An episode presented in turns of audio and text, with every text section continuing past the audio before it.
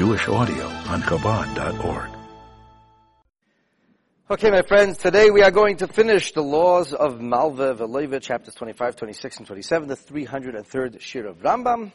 And we have but one mitzvah, once again. This is a positive mitzvah.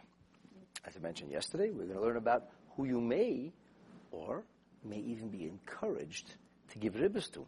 Mitzvah Hakuf Tzadik Ches, the 198th positive mitzvah of the Torah.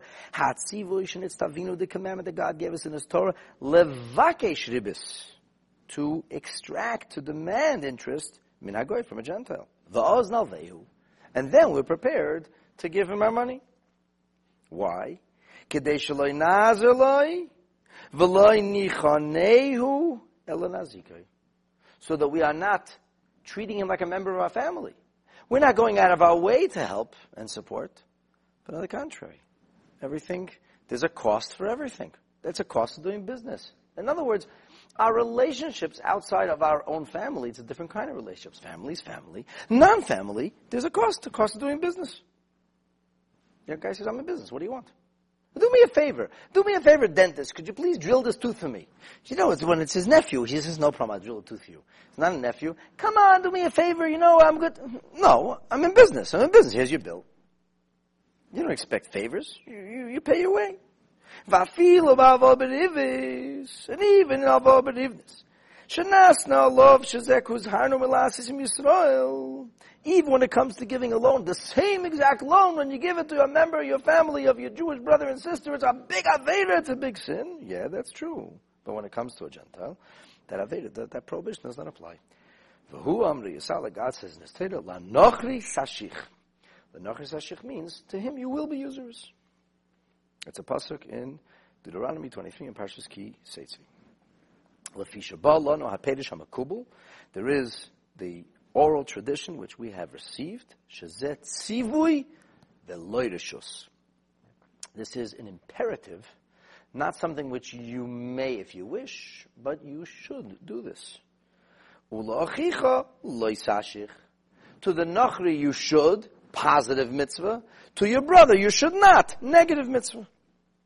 V'gam yesh tanoim There are different conditions rabbinically of how this may or may not be performed. As you'll see, this is a mitzvah that the Chacham discourage a person from performing because there is, of course, a dangerous double-edged sword to it. Now, the Ramban Nachmanides, in his commentary on the Chumash, argues with the Rambam very sharply, and he says, no, absolutely not. There's not an imperative, it's not a mitzvah. You may, but you don't have to. In the Minyan HaKotzer, the Raavad argues with the Rambam also when he says, sashich. It doesn't say that, those words. It says, sashich, and then it says, he said, that's not what this is. The free doesn't mean it's a mitzvah say, it just means that it's a negative mitzvah to do to your brother. And this, the Raavad argues and, and uh, says that it is not a mitzvah, but rather it is rishus. But the Rambam very clearly says that it is a mitzvah. So I'm going to share with you some of the details of a question that was posed by a great sage in the post-Maimonidean era. And the question was posed to the Rambam's son, whose name is Rabbi Avraham. And here is a gist, just a snippet of a long letter, just the opening volley of his question. And I will share with you just a snippet of Rabbi Avraham's answer defending his father's position. So Rabbi Daniel Habavli he writes in his Sefer Maisenisim, he says, I don't understand this what your father wrote. He doesn't say I argue. He says I just don't understand it. I don't understand it, how he, when, when, when he learned, the, understood the Sifri to mean, Zu Mitzvah say, he says this is a direct contradiction of the Gemara in Bava Metzia. And the Gemara over there on page 70 says, Mar b'haini b'nesher v'sarbis l'chein and dalim, yikabtzenu. V'amar of Nachman, of Nachman says about this pasuk that somebody who makes his wealth and affluence by taking away from those who are needy and by exacting payments, being the money lender, the usurer, that this is a very negative thing. And the, and the Gemara says, Rabbi Nachman said, Loy nitzucha, you don't need this pasuk because it's an outright prohibition in the Torah. Elafilu ribis the goy, even if it's ribis of a Gentile. So Rabbi Nachman and the Gemara is telling us that it's not a good thing to do. And the person who made his wealth through being the moneylender and the usurer is not living in accordance with the principles of the Torah. So how could your father say it's a mitzvah? I don't understand. And the Gemara says clearly, if I can give money to a Gentile and make money, interest, or give money to my own brother and not make any money, what should I do? I should do the mitzvah. See, he says is do the mitzvah. do the mitzvah means that the second is a mitzvah to give a free loan to a fellow yid, to a brother, a sister of Am Yisrael is a mitzvah, and that's not a mitzvah. And the Gemara says it very clearly. It says, why doesn't the Gemara ask back, one second, this is also a mitzvah? And he goes on and on in a very, very long, long, long letter asking all kinds of incredible questions of seeming contradictions between what the Rambam says and what seems to be the case in the Gemara. Rabbi Avraham, the son of the Rambam, responds, and he says like this, and this is unusual. He doesn't say, ah, it's not a question. He says, Ein safek shekush yoscha kasha. It's a very powerful question. This is, it's a real knotty problem. But he says, your question as to how could it be, and it, should it be right, and why would the Torah encourage us? Really good questions, he says. You're not going to push away an open verse. The scripture says it. The pasuk says it. It says lenachri sashich, and the Sifri says yes. Read what it says, and what it says is what you read. Lenachri sashich. You should take the interest from the Gentile. And says, it says, Zu mitzvah saseh. That's if simple read of the Sifri is this is a mitzvah say. He says you're you're really coming in a convoluted way, trying to put a, a, a, period where it doesn't belong and a comma where it doesn't belong, and trying to put a hyphen somewhere to say it's not a mitzvah say. It's about that the other way is a mitzvah say. He says that's not what the simple meaning of the Sifri is. He if you read the Sifri, the Medrash Halacha of Chumash Dvarim, just read it straight. And for heaven's sake, if you read the pasuk, if you read the verse, the scripture straight, the scripture is very clear. It says, Lanachi Sashich. So he says, oh, but what do you do with the Gemara? The Gemara, the whole thing with the Nachman brings on this pasuk that says it's not a good thing, and we discourage it. So he says, look in the Gemara. The Gemara is, is, talking entirely about somebody who is not a person of refined character, not a person of exceptional character, which is called Talmid Chacham. So a person who is not of exceptionally refined character was only permitted to do this enough to make a living and nothing else. The reason, unfortunately, that Jews in Europe were moneylenders is because they weren't allowed to do anything else. Because they anti-Semites persecuted them relentlessly, allowed them to get into no profession, and oftentimes didn't even allow them to do business without paying all kinds of ridiculous taxes. And, and it's not, the shame is not that our ancestors were moneylenders. The shame is that their ancestors were tormentors and persecutors and, and ugly anti-Semites. And that was the good days when they weren't killing us. Those that were just allowing us to live, but taking our kishkas out and giving, making life so difficult. We had no choice. So he says, if you have, if you, in, in case where you, you need to make a living, so people put together a few dollars and they, they constantly turning the money around, giving loans and taking money back. And the Gemara says that a person who's not of a refined character should try to avoid doing this. Why? Because the nature is if you get used to loaning money for interest, then interest becomes for you a way of life, and that becomes a way to make money. I have some money, so my money works for me. My money is making money for me. And once you do that, you can be on a slippery slope. But the Gemara says that's only for somebody who's not of an exceptionally refined character, somebody who is of a refined character. Talmid Chacham says could do it. And because, because he's very refined. And he understands the differences, a nuanced situation over here. And that sometimes this is permissible, sometimes it's not, and therefore there would be no prohibition whatsoever. So he says, you see, if this kishain chashash, says Rabbi Ram, when you wouldn't have this, this, this issue, Hainu b'tamid chacham, The Gemara doesn't look down on it. So don't tell me it's not a mitzvah. Say it's a mitzvah that average people perhaps can't fulfill. It's the kind of mitzvah that requires a sterling character, an exceptionally exquisite soul. And somebody's exceptionally exquisite soul can do their mitzvah. There, there are other mitzvahs like that. I mean, there are certain things which are appropriate in the appropriate place, in the appropriate time, for the appropriate person. And that's how it goes. So therefore, he says, the question of the Gemara is not really, a, uh, uh, it's not a checkmate question. It's a powerful question. It's a good question, but it's not a checkmate question. And he says, the bottom line is, your other question that you said to me, here we have a situation, the Gemara says, what shall I do? I can give money to a fellow Jew and not pay anything for it. Or I can give money to a Gentile and take money for it. Says Rav Avram, I don't understand you, Rav Daniel, he says. If the first wouldn't be a mitzvah at all, what would be the question? What's the question? Should I make money and not have a mitzvah? Or should I do a mitzvah and not make money? What do you mean? Of course you should do a mitzvah. What's more valuable? Money is here today, gone tomorrow. It's ephemeral, it's, it's, it's, oh, it's virtually meaningless. And a mitzvah is a moment of eternity. It's Gan Eden, Ilam Haba. A mitzvah, there's nothing as valuable as a mitzvah. Schar, Bahai, Alma, Leka, there's no reward for a mitzvah. You know why? Because nothing's as valuable as a mitzvah. so, so what you, what did you question? If it's not a mitzvah, the Gemara's question is a moot question to begin with. What should I do? Make money or do mitzvahs? The Gemara says, of course, do mitzvahs. Oh, you can't do a mitzvah. Okay, you can't afford to do a mitzvah. Then make money. But that's not, that's, that, the point, says Reb Avram. It actually is a mitzvah. And here's the question. I can do a mitzvah and make money, or do a mitzvah for free. So which one should I do? Do a mitzvah and make money, or do a mitzvah for free? No, what is anybody gonna say? It's a mitzvah. The first is a mitzvah, the second is a mitzvah. And the first is a mitzvah that I actually profit off too. So for sure, it's like having a cake and eating it too. Life is great. I can do mitzvahs and I can make money. The Gemara says no. You, you should know that even though it is a mitzvah to give the money for interest to a non-Jew, it's a bigger mitzvah to give the money with no interest to a fellow Jew. And because it's a bigger mitzvah, even though you could make money, say, well, I'd rather make money do a mitzvah, come along and say, better don't make the money, not because making money is bad, but because this mitzvah is a stronger mitzvah, a more powerful mitzvah. And we have examples of mitzvah which have a din kedima. Which mitzvah should I do first, which mitzvah should I do second? And he emphasizes again about Ram that the whole reason that this was prohibited by the sages is only because we were concerned that this would soil people's character, that it would make them comfortable with doing something which is really very nuanced and very detailed and easily could be taken out of proportion. And as such, that's the reason that the Chachamim encourage people not to get involved in this kind of business or commerce altogether. Of course, the question remains though, so why should it be a mitzvah? Why is it a mitzvah to, to benefit off the fact that somebody doesn't have the money to do business? Why should I benefit off that? You want to do a favor? Do a favor. You don't want a favor? Don't do the favor. You want to say that I'm not required to do a favor? That I'm only required to do a favor for a member of the family. But somebody who's not a member of the family, I'm not required to do a favor, and I may, I may profit? Okay.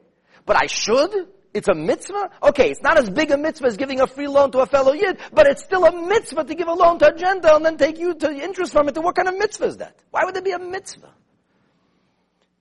Again, Rabbi Avram defended the Rambam's position. He said the pasuk says so. The Rebbe asks, so why? What's the meaning of this mitzvah? And the Rebbe suggests that there is a beautiful explanation for this mitzvah according to Pnimi Sanyanim, from a mystical perspective. Now listen to this. There is this principle which was introduced by the Baal Shem Tov and later augmented in detail by the Maggid of Mezritch. And the principle, which is rooted in, in, in the understanding of Lurianic Kabbalah and the gestalt of the universe, how the universe was initially created and then that was a meltdown and then a, a subsequent reality, that the Arizal talks about this concept of sparks. And sparks of holiness, Netzutze Kedusha, and these sparks are embedded in the strata of our existence. And then, when somebody uses the material and the literal for the purpose of a mitzvah, then he or she channels or harnesses or sublimates or extracts or redeems those sparks. And that process of redeeming sparks, of returning the sparks to their origin, by utilizing the material ordinary world for a sacred and holy purpose, this is called tikkun olam, which is a, terminology that's been bastardized and perverted and twisted and turned to mean all kinds of things that it really never meant. You can do whatever you want, but just don't put it on the Arizal. The Arizal will say to you that making a bracha on a glass of water and then utilizing the energy you got from the fact that you were able to slake your thirst for a holy purpose elevates the sparks of holiness. They're embedded in that composite of H2O. And when you took a piece of meat, the animal who's eating the vegetation, with the vegetation was nourished through the water and through the soil and then you eat that piece of meat, and then with that piece of meat you have koyach, and you do a mitzvah, and you help somebody, or you daven with fervor, or you study Torah with passion. You know what happens? You're not the only one studying Torah. The cow is studying Torah. The hay is studying Torah. The minerals and nutrients, the water, everything is studying Torah. This is the concept, this is the Lurianic concept of to exact sparks. So the Baal Shem came along based on this, on this idea on this mind-blowing Kabbalistic principle. And he said, you know, that when there are sparks somewhere, it's actually our responsibility to elevate those sparks. We, as Jews who wish to serve Hashem, are, are tasked with the, the, the, obligation to try to bring everything into tandem with Avodah Hashem, to try to channel or harness everything which is within our disposal, within our reach, within our orbit. We have to bring it into Avodah Hashem. That's our shlichut. That's our mission here in this world. And therefore, he says it will invariably happen that the sparks that are supposed to be yours will cross your path because you're supposed to elevate it. Now, if I'm supposed to elevate sparks, but I never get near the sparks, how could you expect me to elevate them? Obviously, if Hashem has a plan for me to elevate sparks, or you to elevate sparks, or any of anybody to elevate sparks, they have to have the possibility. And if, and if it crossed your path and you didn't seize the moment, you lost those sparks. That possibility, that tiny piece of the jigsaw puzzle, which is made up of trillions and trillions of pieces, there's a piece that's out of sorts now. The puzzle's not complete. The world isn't fixed. And that's how, for example, we understand this idea that our father Jacob had to go across the river Jabbok to get these little kalim. And his children didn't go with him. They left him alone. And that's where he met that dark monster and he wrestled all night. And there's various ways to understand how that happened and what it was. And the bottom line is, why did he have to run after it? It says, Pachim a few vessels, a few artifacts. So, so buy new ones. You're a rich man, Yaakov. And you see, the kids didn't want to go. So he said, ah, dad, leave us alone, tired. The children didn't understand what Yaakov was, was looking for. Rashi says the most shocking thing. He says, Tzadikim, chaviv aleim ameinim yesim They care more about the money than they care about the bodily welfare. It's like the canard of Jewish stinginess and cheapness that they run after a nickel. So the Pshat says that Baal Shem Tov is, Yaakov Avinu understood that those artifacts that belonged to him were his to be able to elevate. He had sparks to redeem and the mamoinam, which means the residuals that belong to the tzaddik. It's an obligation for the tzaddik to elevate that, to bring that closer to Hashem. And if the tzaddik leaves it behind, who will elevate it? Yaakov's mission is incomplete. He went back to get them. The children didn't understand this. They were small children. They were boys. They didn't understand the profundity, the depth of Yaakov Avinu, who's almost a 90-year-old man, what he's dealing with. He understood things. He had a whole different level of consciousness at the time. Now, let's go back to our situation. You've got money at hand. Your money could make money. Money is merely a tool, it's a vehicle, like the Frierdiker Rebbe said. He once said that money is like, say, geld is blotte. Money is like mud or manure, is even worse, they said. Money is manure. So what happens? If you go to the farm and you spread it all over, it creates unbelievable growth. If you leave it in one big pile, it stinks. So the person Hashem gave money to, and he surrounds himself with his wealth and his affluence, and that's where it stays, so he stinks. But the person Hashem gave affluence to, and he takes that affluence and he spreads it all over. He can do unbelievable things. He can give transformational benefactions. He can build, he can build institutions. He can save lives. He can, he can change the world's destiny. Money's a very powerful thing. It just depends what you use it for. It's powerful. It's a double-edged sword. It could be destructive. It could destroy, and it does destroy families all the time. Or it could be the most powerful tool agent in building the Dira B'tachtein and making a dwelling place for Hashem. Says the Rebbe based on these teachings, we can understand that if there is money to be made, it's a mitzvah to make that money. Not because you want to line your pocket. If you're just here to line your pocket, like Rav Nachman says, you're just here for yourself, forget it. But if you're a Talmid Chacham, if you understand that every single penny is an opportunity, it's a vehicle, it's an envelope, a convention to advance the cause of Dira B'tachtenim, of actualizing the divine presence within our literal and terrestrial world and bring about the coming of Mashiach. What do you mean you're not going to take the interest? It's your mitzvah to take the interest. Ah, why should I not take the interest from my fellow Yid? The answer is, over there, there's no sparks to be made. The Torah prohibits that kind of business, so you're not allowed to do that kind of business. That's not sparks that are available. That's not money that's supposed to be by you. What did you take the money from one Jew? So you should have it. He, that, those are his sparks. He has to elevate his sparks. You have to elevate your sparks. You take, you can't take his sparks away. Well, Am Yisrael has a unique mission inasmuch as each and every human being is created in the image of God, and each and every human being is tasked with the ability and the responsibility of living a moral and a holy and sacred life, Tikkun Olam is a uniquely Jewish adventure. And that, the Rebbe suggests, is the mystical philosophy behind the words of the Rambam, that it's a mitzvah sasela hashich lagoy, it's an actual mitzvah, as it is written in Achis Sashech, like the Rambam says in Hilchas Malva Piashmo Lamdu, the oral tradition tells us, Shezoi mitzvahs asay.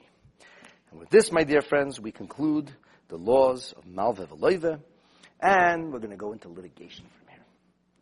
The kind of arguments and discussions. How do you work out when there is an argument, when there is an argument, there is a claim or not a claim? The laws of claimants, which are um, long and difficult. and for the primary um, thrust of them, really for all 16 chapters, we're going to be studying, as you will see, one mitzvah. All these 16 chapters of Rambam are based on the fulfillment of a single mitzvah, kifi she'is ba'er, as we will, be'ezrat Hashem, learn about and explain in the coming days ahead.